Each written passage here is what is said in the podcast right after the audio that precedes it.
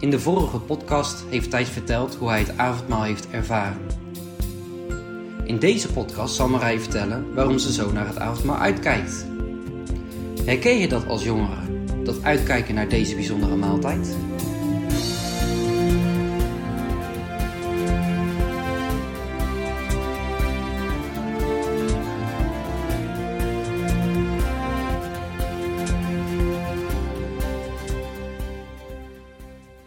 Vandaag een column voorlezen. Een column die ik begin dit jaar schreef voor ons tweede Nice to Meet You boek. Tien maanden geleden om precies te zijn. En het gaat over een avondmaaldienst, zoals ik hem nog nooit beleefd had. Luister je mee?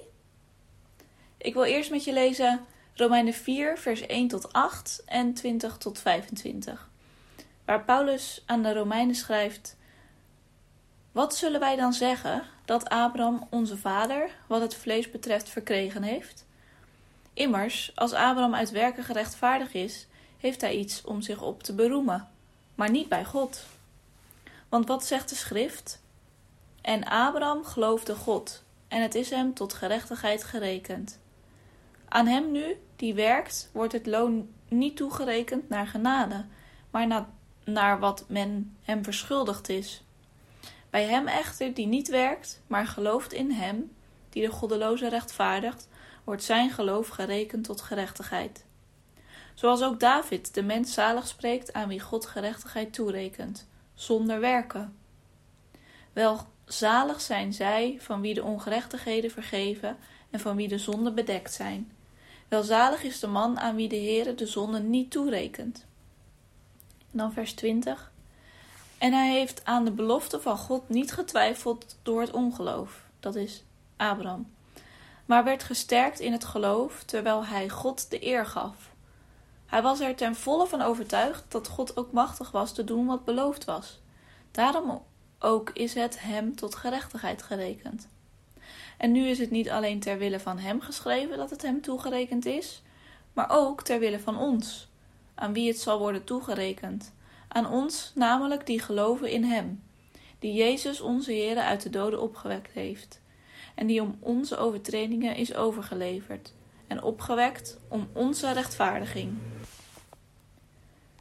Zondagmorgen. We schuiven de bank in. Oh ja, het is avondmaal, hoor ik Reinier zeggen. Ik kijk naar voren. Ik ben daar eigenlijk helemaal niet mee bezig geweest de afgelopen week, schiet het door mijn hoofd. Ik wist het niet eens meer. Wat hebben wij daar nou eigenlijk aan als je toch moet blijven zitten? fluistert Reinier. Ik houd van Reinier zijn directheid en heb inmiddels na zeven jaar altijd wel mijn woordje klaar. Maar ik krijg eigenlijk geen zinnig antwoord mijn mond uit. Het orgel zet in voor de eerste psalm. En ik brabbel zoiets terug als: Dat is toch mooi om mee te beleven? Ik weet niet eens of Reinier het hoort, maar deze vraag zet me wel aan het denken. Ik zing, maar mijn gedachten dwalen af. Ik zou gisteren een stukje schrijven voor het tweede deel van Nice to Meet You, over het heilige avondmaal vanuit de kerkbank.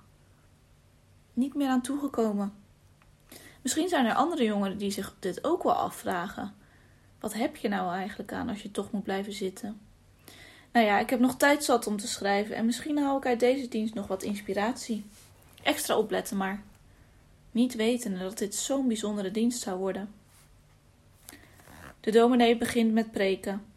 Ik schrijf het liefst altijd mee, anders ben ik zo snel afgeleid en kan ik het niet onthouden. Het gaat over rechtvaardigheid. Wat is dat? De dominee legt het uit. Is je leven recht naast de wet? Nee, iedereen heeft allemaal krommingen. Maar Abraham gelooft en dat is hem gerekend tot rechtvaardigheid. Zijn zonden zijn vergeven. Het is een van de moeilijkste dingen om te geloven, maar wel het belangrijkste in je leven. Wie ben ik voor de Heere? Paulus zegt: beproef jezelf. Moet je dan naar binnen kijken in je hart? Of er een reden is dat je aan het avondmaal mag gaan? Moet je een gevoel of een ervaring hebben dat het eerst bevestigt? Nee, de grond om aan te gaan is niet iets van onszelf. Geen goed gevoel over jezelf. Jezus is enig hoop in je leven. Wie is Jezus voor jou? Geloof jij zijn mooiste belofte? Dat jouw zonden door Jezus vergeven zijn? Er staat in het formulier niet: je moet zeker zijn van je geloof, maar de zekere belofte. die moet je geloven. Jouw zonden zijn zeker niet weg. Je hebt elke keer weer vergeving nodig. Als God Abraham rechtvaardig verklaart, dan rekent God Abraham zijn zonde niet meer toe. Niet te bevatten, denk ik elke keer weer. De dominee eindigt zijn preek. Er hoeft helemaal niks van jezelf bij. Jezus is het lam dat de zonde op zich nam. Daar wijst het avondmaal naar. Achter zijn bloed ben je veilig. Dit brood en deze wijn zijn tekenen van zijn liefde en trouw. Hij zegt hiermee: Kijk, hier ben ik. Richt je blik op hem, niet om je heen of op jezelf. Wat een rust geeft dat. Niemand heeft je zo lief gehad. O naam aller namen, aan u alle eer. Wat een mooie preek. Wat komen deze woorden aan, zeg? Ik versta ze. Ik weet waar de dominee het over heeft. Het zijn geen loze woorden meer, maar blijdschap en dankbaarheid vervult mijn hart. Wat is God onbeschrijfbaar genade geweest het afgelopen half jaar. Het was met vallen en opstaan, met twijfel en zekerheid, maar nu krijg ik weer die bevestiging van God. Als je Zijn belofte gelooft, als je Hem vertrouwt, met hoeveel gebreken dan ook, als je je hoop op Hem vestigt, als je al met je pijn en je zonde naar Hem toe gaat, dan ben je gerechtvaardigd en verzekerd. En je wordt dus door het heilige avondmaal versterkt in je geloof. Verwondering, blijdschap, er gaat van alles door me heen. De eerste tafel. De nodiging gaat uit. Ik baal er eigenlijk van dat ik nog geen blijnis heb gedaan. Maar ik ben tegelijkertijd zo dankbaar voor de mensen die wel aan het avondmaal mogen gaan. Dat gun je toch echt iedereen? De tweede tafel wordt klaargemaakt. Ik ga iets naar voren zitten om het beter te kunnen zien. En ik zie nu Annelies in mijn ooghoeken zitten. Het flitst door mij heen. Zij heeft belijdenis gedaan en ze heeft een paar maanden geleden wel eens verteld dat ze zo twijfelt. Voordat ik het weet, begin ik in mijn gedachten te bidden. Wilt u de twijfel van Annelies wegnemen? Wilt u alstublieft geven dat zij aan het avondmaal mag gaan? Heren, alstublieft, wilt u daarvoor zorgen? Een beetje verbaasd over mijn eigen actie kijk ik verder naar de bediening van het avondmaal. De nodiging gaat uit en mensen lopen naar de tafel. En dan, Annelies staat op. Mijn hart gaat sneller kloppen. Ze gaat echt. Samen met Thijs loopt ze naar de tafel. Ik krijg het gewoon een beetje warm van. Wat is God goed? Wat een gebedsverhoring.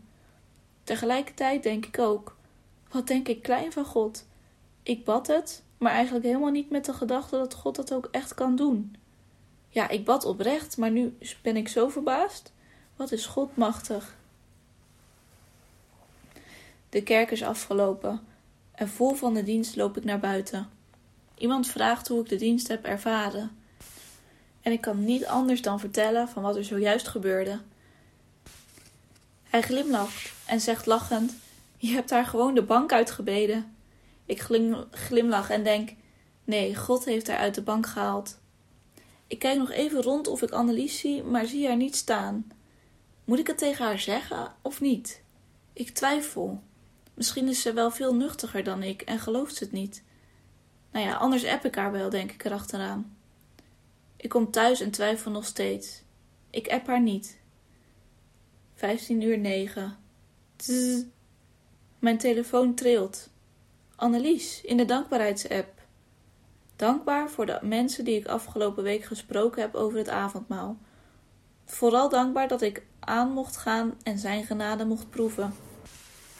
Wow, dit wist ik echt niet. Ik lees het nog een keer terug. Ze schrijft: Dankbaar voor de mensen die ik afgelopen week gesproken heb. Dan heeft ze er wel mee gezeten en getwijfeld. Nu moet ik haar wel appen, om te delen hoe groot en liefdevol God is. Doe het nou maar gewoon, denk ik. En ik app haar. Zo mooi dat je aan het avondmaal mocht gaan. Ik heb zo hard zitten bidden voor je in de bank. Alle eer aan God. Ze schrijft terug. Ah, echt? Zo lief? Hoe wist je dat je moest bidden dan? Gewoon door mijn belijdenis doen of zo? Ik antwoord haar. Ja, ik weet het niet zo goed. Ik zag je opeens zitten en je vertelde dat je het soms moeilijk vindt en twijfelde. En ik voelde op dat moment dat ik voor je moest bidden. En toen ging je. Ik had geen idee dat je met mensen nog had gesproken deze week. Dat las ik net pas in de dankbaarheidsgroep. Dat is echt geen toeval allemaal. Ze antwoordt: Ah, wat tof. Ik heb de hele week lopen struggelen. Ik was als een baar der zee, alleen maar twijfelen. En ik antwoord haar weer: Wow, ik wist het echt niet. En toen toch kunnen gaan. Nee, dit is echt geen toeval, schrijft ze terug. Echt gaaf. Ik schrijf nog: Ik was wel een beetje jaloers hoor. Ik zat daar echt van: Oh, ik wil nu ook echt beleidnis doen. En ook gaan. Ik heb het avondmaal nog nooit zo beleefd als vandaag. Ze schrijft enthousiast terug. Wat gaaf voor je. Heerlijk zulke momenten. Dat heb je soms echt nodig, hè? Het liefst blijvend, maar dat kan dan helaas weer niet. Ja, echt. Extra genieten van zulke momenten. Ja, en mindere momenten zijn ook goed voor ons. Dan kunnen we ook dichter bij God komen. Ook al voelt dat soms totaal niet zo op dat moment. Nee, beaamt ze. Die momenten zijn enorm moeilijk om vast te houden in geloof. Dan wordt geloven verstandwerk. Ja, inderdaad. Gelukkig staan Gods beloften altijd vast en heeft ons gevoel daar geen invloed op. Inmiddels zijn we al een tijdje verder. Helaas door corona uitgesteld, maar over een paar weken mag ik dan echt beleidnis doen. Dat betekent ook toelating tot het heilig avondmaal. Op een avond was ik aan het wandelen en ik dacht daarover na. Hoe zou het zijn om aan het avondmaal te gaan? Ik voelde een beetje spanning naar boven komen. Wat zouden de mensen denken? Durfde ik wel te gaan als het erop aankomt? Niet bij stilstaan, dacht ik. Het belangrijkste is: wat denkt God van mij? Hij wil je helpen. Ik had muziek aanstaan en hoorde op de achtergrond van mijn gedachten Psalm 121. Ik sla mijn ogen op naar de bergen. Daar komt mijn hulp vandaan. En zo leerde ik ook in die situatie weer meer en meer op God te vertrouwen. Al loop je jammer genoeg niet altijd op de toppen van je geloof, vertrouw op Hem. Richt je niet op jezelf, richt je blik op Hem.